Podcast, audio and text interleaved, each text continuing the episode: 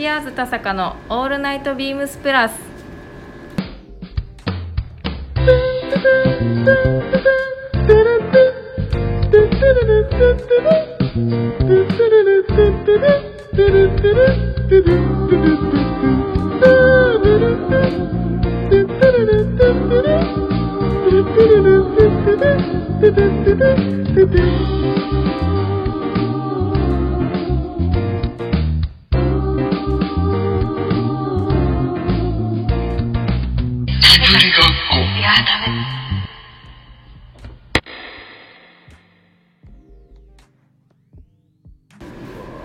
番組は変わっていくスタイル変わらないサウンドオールナイトビームスプラス supported by Shure 音声配信を気軽にもっと楽しくスタンド FM 以上各社のご協力でビームスプラスのラジオ局プラジオがお送りします。さあということで皆さん始まりました。今回はちょっといつもと違うメンバーでやっていきたいと思いますの前にちょっと2週間お休みをいただきありがとうございました。皆様もいろいろとお気をつけください。はい。というまあまあいろいろありますよねやっぱりね。まあそうだね。人生いろいろありますからね。ということでそうだね。今日はゲストをお二人お呼びしています。えっ、とまずえっ、とないつでしたっけ？1ヶ月前くらい1ヶに月ぐらい前ですかね。出ていただいた高田さん大きいクマさんのような高田さんに来ていただいています。あお久しぶりです。広島のレミー・ボンヤスキーこと高田康弘です。どうもよろしくお願いいたします。誰ですかレミー・ボンヤスキー誰ですか？レミー・ボンヤスキーは、い。まあ K1 だろ K1 の、まあ、フライングフライング2とかが結構 あとまあハイキックとかすごいフライング2って何ですか？もうもう飛び蹴りっす飛び膝蹴りですいつの時代の方ですか？最近ですか？いやいや2000年前後ぐらいじゃないですか、はい、ああそうなんですおそらく。さすが、はい。すいません。い。いえ。ここの時間短いのがいいですよすいません。前ちょっと長かったありがとうございます。じゃゃあまあ行きましょう。次行きましょう。で、えっと今回初登場となります犬飼さんです。犬飼ですこんばんは。えっといいや以前あのラジオのリスナーさんから犬飼さんに出てほしいっていうコメントをいただいたので、ちょっと今回出ていただきました。いつでも出ますよありがとうございありがとうございま。ます。すということでちょっと今回はこのような豪華なメンバーで。でも広島店のスタッフからしたら、まあ、言ったら私からしたらだいぶ年上の先輩方。いやいやそんなことないです。そうだよね。ダブルスコアじゃない。よねダブルスコアじゃない。えおいくつですか4422 4422じゃないよね。じゃないですよ。22じゃないです。ね。20後半です。ね14歳です。あなのでまあまあだいぶ年上の先輩方とはちょっと今回はお話をしていこうっていうことでえっ、とですねレターいただいてたのでちょっとそのレターと犬飼さんにその返答をちょっと早速していただこうかなとはい。思います、でだいぶ前ですねあのラジオネームビームス広島大好きクレのサラリーマンさんからどなたでしょう？ございありがとうございます。ちょっと以前この、えー、とレターは、えー、と紹介させてもらったので犬飼さんへの質問の部分のみちょっと抜粋します。うはい。で、えー、と犬飼さん宛てがサラリーマンの私にとってシャツやネクタイは必須のアイテムでおすすめの V ゾーンや今からクールビズとなるのでおすすめのシャツポロシャツなどをドレスの犬飼さんに聞いてみたいです。はい。わがままなお願いですがよろしくお願いいたします。ということなのでありがとうございます。ありがとうごまあざい V ますといえば犬飼さんですからね。もうそれはもう V のは犬飼い、はい、初めて聞 V, いた。V のマジシャンね。ということで、はい。犬飼さんにちょっと準備してきてもらいましはい。た。はい。どうですか？ちょっと。どんな感じがいいですかね。うん。まあポロシャツ？ポロシャツのリクエストをいただいてましたね。あそうですね。ポロシャツなどまあクールビズなんでもう本当日本の夏ってうんうん。湿気も多くて暑いんで、まあ皆さん夏クールビズっていうことであればポロシャツ求められる方たくさんいらっしゃるんですけど僕のおすすめはこれどうすればいいですか？普通に言えばいいんですか？そうですね。ブランド商品名と商品番号とあ,、はい。と色とかその素材感とかがあー。まあ、ラジオで見れないっていうのもあるので伝えていただくのが、品番とかで後ほど調べていただければ、はい。オンラインで見ていただけると思うんですけど。メモの準備を。はい。一つ目が、えーこれは僕も春夏秋冬で何かしら最近ここ1年ぐらい買ってるブランドでフィリップ・デ・ローレンティスというブランドのカノコポロ半袖なんですけど品番が24020084はい。までで大丈夫だと思います。えーカノコポロです商品名。フィリップ・デ・ローレンティスカノコポロ、お値段は？お値段1万7000円。消費税込みで1万8700円です、でまあドレスの商品でいうと比較的中間ぐらいのポロシャツでいうとプライス帯だと思うんですけどオリジナルも含めて、えー、と何がいいかっていうと、まあ、色が綺麗なんですね、うん、うん、確かに。ミントグリーンとか、まあ、ベーシックな白とかピンクとか、うんブルー系はあるんですけどここはなんか色の出し方がすごい綺麗、うんまあ、この商品に限らずあの他にも、えーニットティーみたいなのがあるんですけどすごい綺麗なんですね。だから、まあ、個人的にはおすすめあとはえーと、まあ、少し柄物が大丈夫だなっていう方だと、ギローバーっていうブランドで、えーボーダーポロが2色あるんですけど、うん。ミニボーダーとちょっと太めのボーダーで、うん。それぞれミニボーダーの方が、えー品番言いますね。はい。24020082で、えっと、お色はブラウンなんですけど、こちらはまあちょっとボーダーのピッチの細いあんまりこう派手じゃなく色も抑えめなブラウンでこれが何でいいかっていうと汗ばむ時期にこうニットとか、まあ、僕コットン T シャツもそんなに着ないんで正直。まあ、あの機能素材のものかもしくはリネン系、えー。リネンって吸湿発散性がすごいいいんで、うん天然のまあそういう機能素材みたいなもんなんですけどなのでこれコットンリネンなんですね、うんうん。いやだからもう透かしてみたら結構透けて見えますへしー。コットンみたいにべちゃっとひっつきにくいんで、うんうんそれがまあポイントです。うん。お値段1万7000円。税込みで1万8700円、程よい。はい。で色違いが2402、うんうん。0001番です。これがブルー系でワイドボーダー。同じようにコットンリネンです、うんなのでまあクールビズで比較的まあ例えば、えーデッキシューズとかスニーカーにチノパンも OK みたいな感じの方でしたがこういうのを着ていただいてもいいんじゃないかなっていうのがポイントですね、はい、はい。おー。すごい、はい。い、いですね。はい、このシャツはそんなところでしょうか、うん。他にもあるんですけど。はい、あと V ゾーン。あと V ゾーン。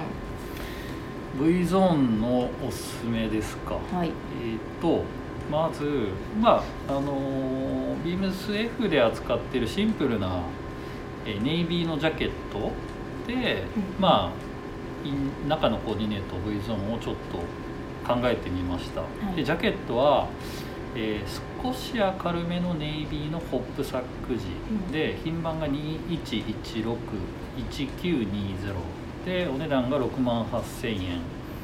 税込みで7万4800円です。はい。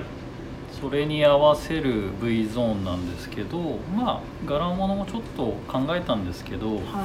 えー V ゾーンシンプルまあリアルにビジネスシーンでって考えた時にシンプルな方がいいかなと思ったんですが、い。先ほどのポロシャツとのつながりを考えて、えー、とインナーに着るシャツはえーこれもリネンコットンとか選んでみました、うんうん一つが品番が21112885、はい。F のリネンコットンソリッドタブカラーでお値段がお値段がまた調べていたはいだく感じになりますね、お値段がちょっと今切れちゃってましたね。見切れちゃってますね、はい。すみません。お調べください。カタログにも載ってるんですけど、うんうん。すごい、まあ、あのインポートの比較的高級な生地を使ったオリジナルのシリーズですごいブルーの出方が綺麗なんですよ、うんうん。ちょっとメランジっぽい感じで、うんうんうんで、まあ、自分もコットンリネンとかリネンのシャツよく夏は着るんですよね。さっき言っあのお話ししたようにあお値段が1万6000円ありがとうございます。です。ありがとうございます、言ったようにまあシャツもすごいやっぱりべちゃっとしないんで気持ちいいんで、まあ、こういったちょっとした違いで、まあ、夏が快適に過ごせるっていう意味でこれで、うん。えーちょっとピックしてみました。でネクタイは、えーフランコバッシのネクタイで、うん。えー、とジャガードのネクタイです。品番が21551221で、えープライスが1万6000円。はい。でございます。どんな柄でこすれは、えー、とベースがブラウンと白のジャガードで、まあ、その上に水玉模様みたいな、うん。ブルーと茶色の水玉模様みたいな柄なんですね、うん。まあ落ち着きもありますしあの清涼感も、うん。やっぱりこの素材感シャツとネクタイの素材感だったり色の合わせで落ち着きが出るかなと思って、うんネクタイするんだったらこういう季節感をやっぱり演出したいなっていうのが一つです、ありますね。はい、でもう一つが、はい。まあ、ジャケットは一緒ですね、えー、とインナーが、えーこれもリコットンリネンのうんうんシャツです F のうんはい。品番は21112883でお値段は先ほどと一緒ですね。うんうん。1万6000円に消費税これもあのただ襟元の仕様がワイドカラーなので、えーとこれも白とブルーがあるんですが、はい。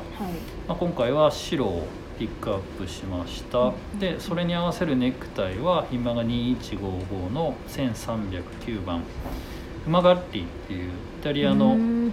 えーネクタイメーカーなんですけどこれも1万6000円、うん。で写真まあ画像とか見えるようでしたら見ていただければあのあっと思うんですけど、あのジャケットが少しこうざっくりしたホップサックのような感じで合わせるインナーはコットンリネンでちょっとザラッとしてます。でネクタイもやっぱりシルクみたいなツヤっとしたものではなくて、えっとこのネクタイもすごくなんてニットみたいなこういううんあちょっと粗めな感じですね。うんそうそう粗い感じなんで、まあ、うん全部こう素材感を合わせるっていうのがやっぱり僕らが V ゾーンとか、うん。あのまあ、トータルコーディネート考えるときにやっぱりこうよく出てくる言葉なんですけど、うん。素材感って、まあ、そこがやっぱりポイントですかね。うん。でまあネイビーにイエローのイエローとシルバーのストライプです。なのでこれもあのそんなにこう難しくない合わせで、うん。まあどちらかというとシンプルなんですけど、うん。素材感あと着心地にこだわったコーディネートで組んでみました。合わせやすそうですね最後のこのはい。感じ、まあ取り入れやすいのかなと思います、またこの画像ってサムネとかで使ってもいいんですか？はい。どうぞ。じゃあちょっと頑張って編集してサムネに 使ってみますのはい皆さんあの頑張って見てみてください、はいよろしくお願いしあます。りがとうございます。さすがします。わかりやすい。さすが。ありがとうございす。ごい。ますということであの分かりましたでしょうか。なんかやっぱりこうプラスとは違う視点というか全然広島ってネクタイが置いてないのでこういうこうこうしてああしてみたいな実物が見れないので、はい、うんうん勉強になります。ありがとうございありがとうございまますということで、えっと、レターがもう一件レターというかコメントが高田さんに一件来てますのでちょっとそれも僕宛てなのかな？あえかな？まあ 私たちの会というこあとで。そうですね。はい、あの以前その一問一答で高田さんを知ろうっていうコーナーではい。高田さんの重要のないコーナーですよね。好 きな女性ってどんな人ですか？みたいな。ありましたね。はいありましたよね。のところで 石田ゆり子さんっていう、ああゆりゆりね。あゆりゆり。フォローしてますよあ私もです、はい。はい。えー、意外。バビーブームを。ああのペットのアカウントでですよね。いいですよね。でそれで石田ゆり子さんについてはい。しのさんからはい。コメントいただいてます、えっと石田ゆり子さん印象に残っている作品は映画なんて読むんでしょう高田さん、えーゲゲです。ゲゲ。えっ、と読解の解にはい。夏、夏。でゲゲ。はい。とはいえ深津絵里さん派です。そんな派閥聞いたことないいやいけやど深津絵里さんも好きですね。はい。深津絵里さんも好きですけど、ということでコメントいただいてますが、見られてますか？ゲゲは、えーもう映画館で見てますね、お。まあ、かなり前の映画なんで。あそうなんですね、まあ、20年まではいかないですけどおそらくそれぐらい前なんで学生とかだと思うんですけど。20年前。おそらく。私小学生ですねそれは。あ本当ですか、はい。わお。あ学生？学生？違うな。あ学生ぐらい、ううんん、違うな、まあでもギリギリ社会人になるかならないかぐらいか一番あれですよ青春のな青春の。一番自由で10ハッピーな時期に見られた。はでもなんかタイトル的にハッピーじゃなさそうい、な。テーマはテーマというかそうですね。話自体はちょっとまあ暗いというかあまあ旦那さんというかはい。がまあちょっとこう目を、まあ、失明されるというか、まあ、そういった内容の話なんですけどただまあそんな中でもやっぱりその家族の愛だったりとか、まあ、そういう、まあ、周りの人の、まあ、そういうあったかいところっていうのはやっぱりすごく伝わるはあすごくいい映画。えー、であとは、まあ、ロケーションが長崎なんですよ、はい。その長崎のロケーションもものすごく素敵なので、えー、なので、まあ、その話の内容と、まあ、そういうロケーションというかも楽しめる、まあ、本当に素敵な映画えー、じゃあもうあの深津絵里さんとゆりゆりがお好きな方は。はもうぜひ見ていたぜひまあ多分見ていただいてる方多いと思うんあですけれども。あ有名な映画なんですね、すいません。私はちょっと映画疎くて申し訳ない。そうですで、ね。ぜひぜぜひぜひということで。ひもし見ていらっしゃらない方は見てみて見てみてください。さいという感じでもう一件レターいただいています。えっ、とワンバンコチーム61パタボーです。いつもレターいただいてる方なんですけどあありりがとうございます細木和子さんの件ちょっとボケてみただけなので軽く流してもらって OK 牧場でしたっていうのがちょっと前のあのラジオの件なので、えー。かしこまりました。で、えっと、さてビームスハウス丸の内の大輔加藤さんあ加藤さん。あが広島に来られてたようですね。紹介されてたカレー屋さんは多分サンカレ僕がお伝えしました。ー昔からある老舗ですっていうことでこの方広島に住まれてるみたいで、なのでサンカレーもご存知なのかなっていうことでした、ありがとうございます。加藤さんは確かお好み焼き食べた後サンカレーも行ってると思ううわーすごいですね。ラーメンも食いたいなはい、え？相当な方なんで。いっぱい食べられる方もうもう食に対してはもうストイックすごいです食だけじゃないですけどあもういろんなところにもう物に対してもすごいビームスフォームにあはいもうあそうなんですね。あらゆることにへえ貪欲な方 貪欲な方が、はい。それをお話ししてみたかったです、はい、面白い方です。あということでレターの紹介終わります。ありがとうございます。ありがとうございます。ということでやばいです。あと13分になってきたので えっとちょっと犬飼さんのこと知ってもらおうっていうので軽くで削ります？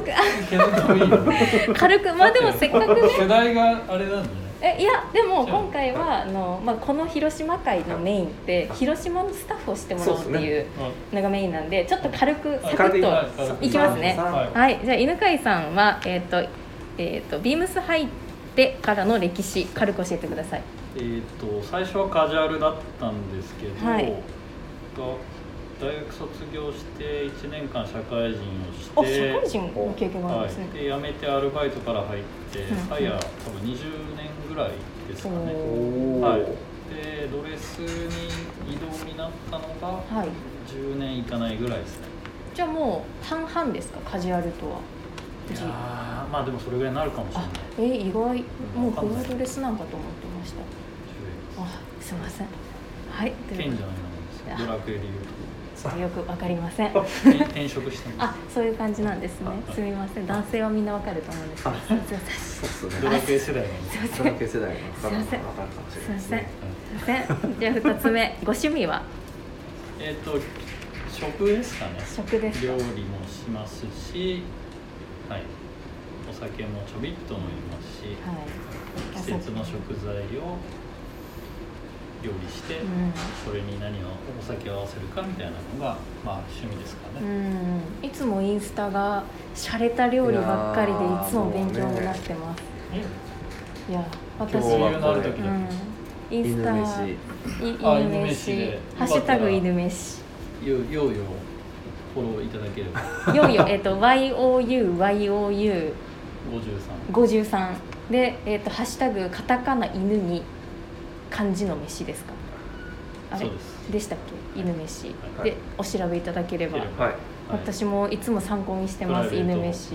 インスタ出てきますのでよかったら僕もひまあ今広島に帰ってきてまああれですけどまあ昔、まあ、なんだろう数年78年前広島にいた時にうんうん。犬飼さん家行って、はい。料理ごちそうにななったこととか。も、今の俺の今あ西西あああそうそう ああちょっと何何何ですか？もう聞こえてないですか？カットしますか？はい。大丈夫ですか？大丈夫です。はいえいいな私も行きたいな、もう美味しかった確か麻婆な。んかいいろいろいろいろ出たんですよあね。もう美味しかったです。食器もまたね、はい。い、いですもんね犬飼さんちこうシャー。いいまあ感じの、適度に。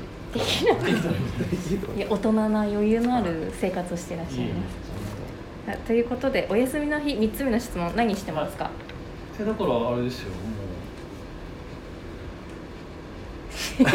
え飯作って。ういや本当だからもうル酒飲んで。ーティンうん。は10時過ぎに起きます、はい、結構ゆっくりですね。はい、食で朝食まあ中朝中食食べます。ブランチね。うんいやかっこいいな。で11時半からニュース見ます、はい。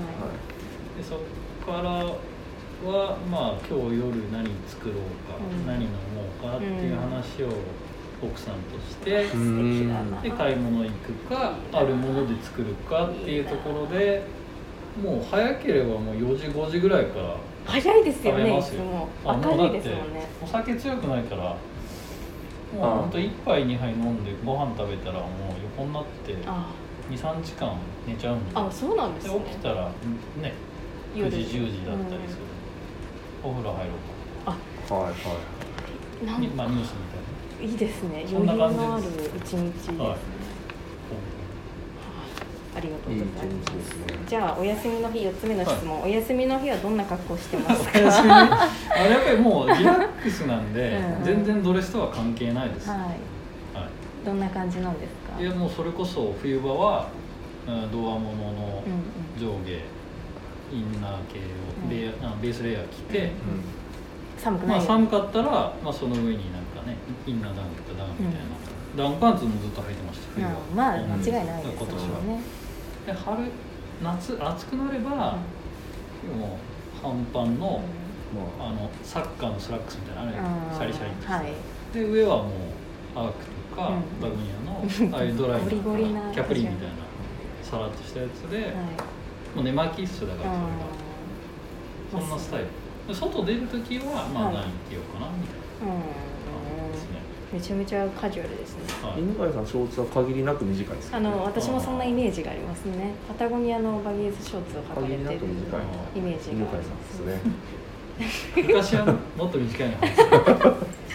危ねえ危ねえ。危ない。本当危いない。やつ危ない。あでも知り合いがそれで捕まってましたよ。マジあのあのなんていうんですか？あれって道端で職質か。あーはい知り合いがはは短いショーツ履いとって職質されてたんで気をつけてくだ。さいそう知り合いなんだそれ。笑ってました。ね。まあでも見えてなかったです。ねうん。気をつけて。見えてたんじゃない？見えてたんですか？一応そうまあそうですね。まあまあまあ何かしら理由はあるでしょまあそうですね、ん。まあそうですね。犬飼さんは大丈夫ですあ大丈夫です。そこは。あよかったです、はい。ちゃんとそうですよね。はいそうですね、あじゃあ最後の質問、はい。5つ目。えっとご自宅にある自慢のこれみたいな。の、自分のこれはまあ結構そのまあ食器とかも好きなんですけど、なんかコレクト好きじゃないですか。ね男ってはい。集めたい、うん。うんはい。だからその中でパッと思い浮かんだのは結婚式の時に、あのまあ倉敷まあ僕実家が倉敷なんですよ、はい。で倉敷ガラスっていうこう有名な小谷さんっていう方がいて今もうえっ、と辞めら辞め息子さんがやられてるんですけど、うんうん。そのお父様がやられて小谷晋三さんっていう方が、まあ、現役でやってらっしゃって、その時に、えっとガラスの置物を吹いてもらったのが、まあ、ちょっと、まあ、それはまあ思い出かな、うん素敵。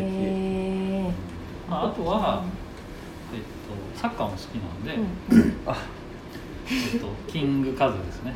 三浦知良選手に、僕が高校生の時だから、はい30年ぐらい前か、うもうバリバリですよね。はい。カズさんは。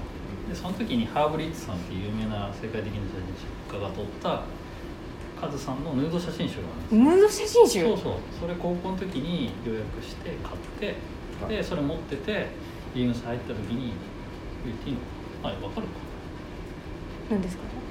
三浦知良選手ってうん。設楽梨紗子さんの旦那さんじゃないですか。で設楽梨紗子さんって社長のいとこさんはあはあはあはあはあはあでまあ社長にまあこうビームス入った時にお会いした時にうん「カズさん好きなんです」サインあの写真集持ってるんです。サインいただけますかっていうので帰ってきてお送りしてサインをいただいたっていうのがまあそれはまあビームスの何だったっけ？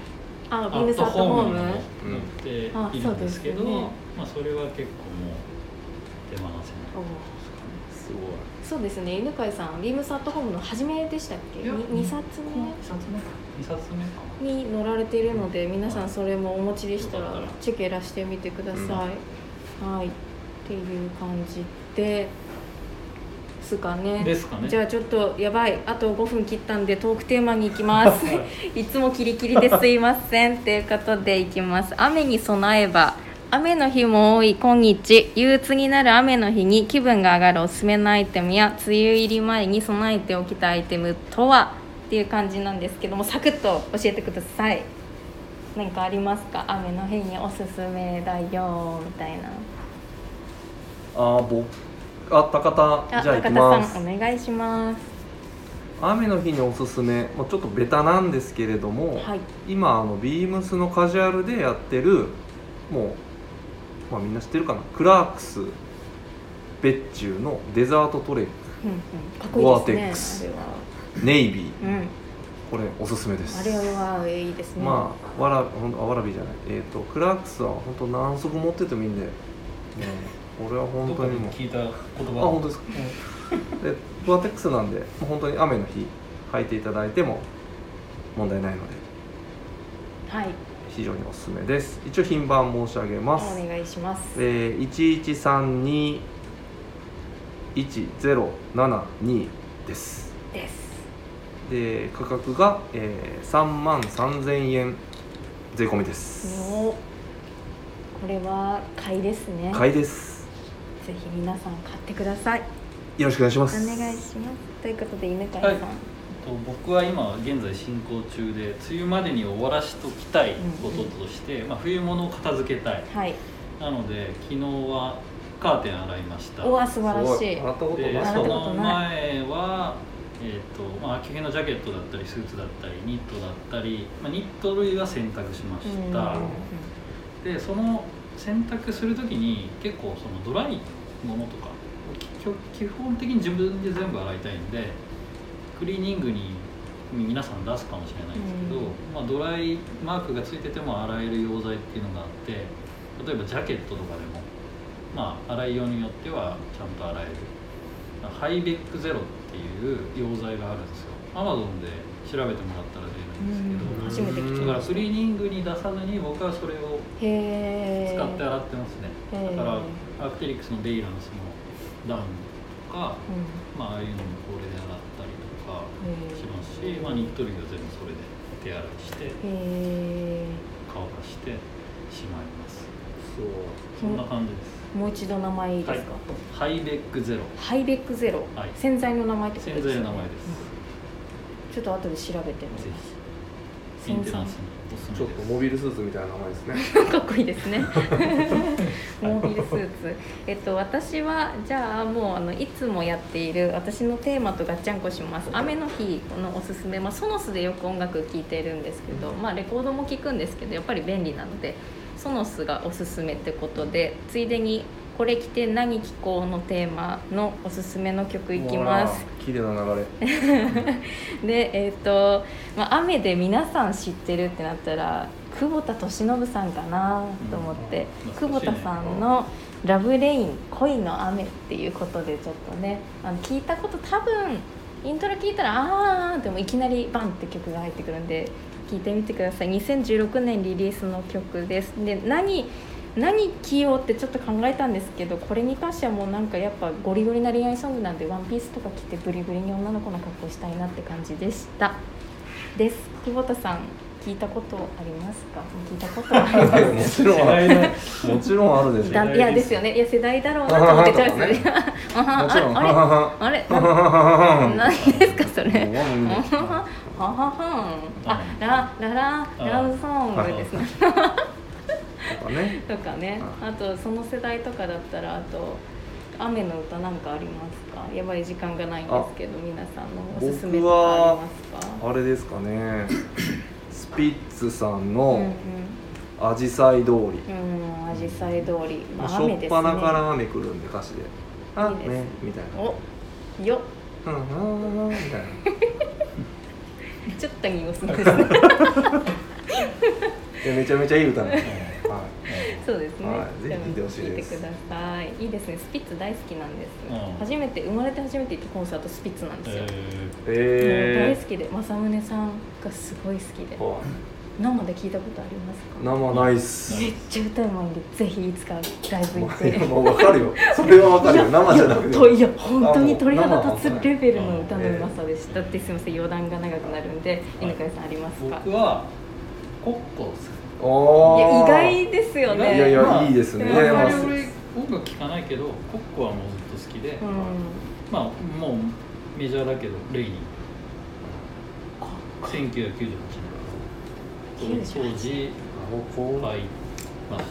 これあの話なんですけど、はい。昔ビームスが9点だった頃そごうのあたりにあっビームス広島の9点ってことですよね。その時にコッコがグリーンアリーナでライブがあったんですよ。うんへその時に店に来ました。うん。でまあ僕は気づかなかったんですけど先輩がすごい好きな人がいて。すごいテンション上がってたのすごい。はい。えー。ね。存在感やばそうですね。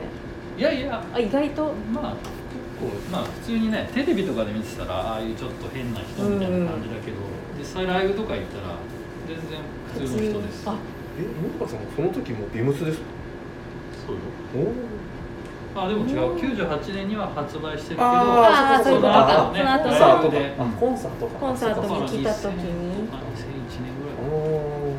2001年もう勤めてたんですか？ぐらい。いやすげえ。ー2001年か。大先輩大先輩ですよね。こんなすみませんお話をさせていただいちゃって、ありがとうございます。ということで30分過ぎたのであらまああ早い。りゃりゃちょっとエンディングのねいろいろおしゃべりさせていただきます。ぜひラジオネームとともに話してほしいことがあればたくさん送ってください。レターを送るというページからレターどしどし送ってくださいメールでも募集しております。メールアドレスは bp. 放送部 gmail.com bp 放送部と覚えてください。そして beams プラス公式ツイッターもございます。アットマーク beams アンダーバープラスアンダーバーハッシュタグプラジオをつけてぜひつぶやいてください。DM からも募集しています。ということでちょっとそろそろお時間なのでああ寂しい。ちょろっともう大丈夫ですか？何か話したかったなみたいな。これおすすめしたかったなみたいなの特にないですか？また話せばいいんでしょ。ここで詰め込まなくてもそうですね、うん。なのでまあままたた呼んでいただけた呼らあやった。全然いいですよ。えなのでネタが尽きるまで。え、はい。い、や絶対ネタ尽きないじゃないですかお二人。それはもうあのどういうテーマと質そう問でですよね。私によるってことですね。あそうなりますね。そこはね。ありがとうございます。ということでまたあのリスナーさんもビームスの何でですか広島店のオンライン見てもらって気になるスタッフがいたら呼んでほしいって言ってもらったらゲストとして呼ばさせていただきます。そうですね。お待ちしています。おということで今週もそろそろ終わりです。おやすみなさい。おやすみなさい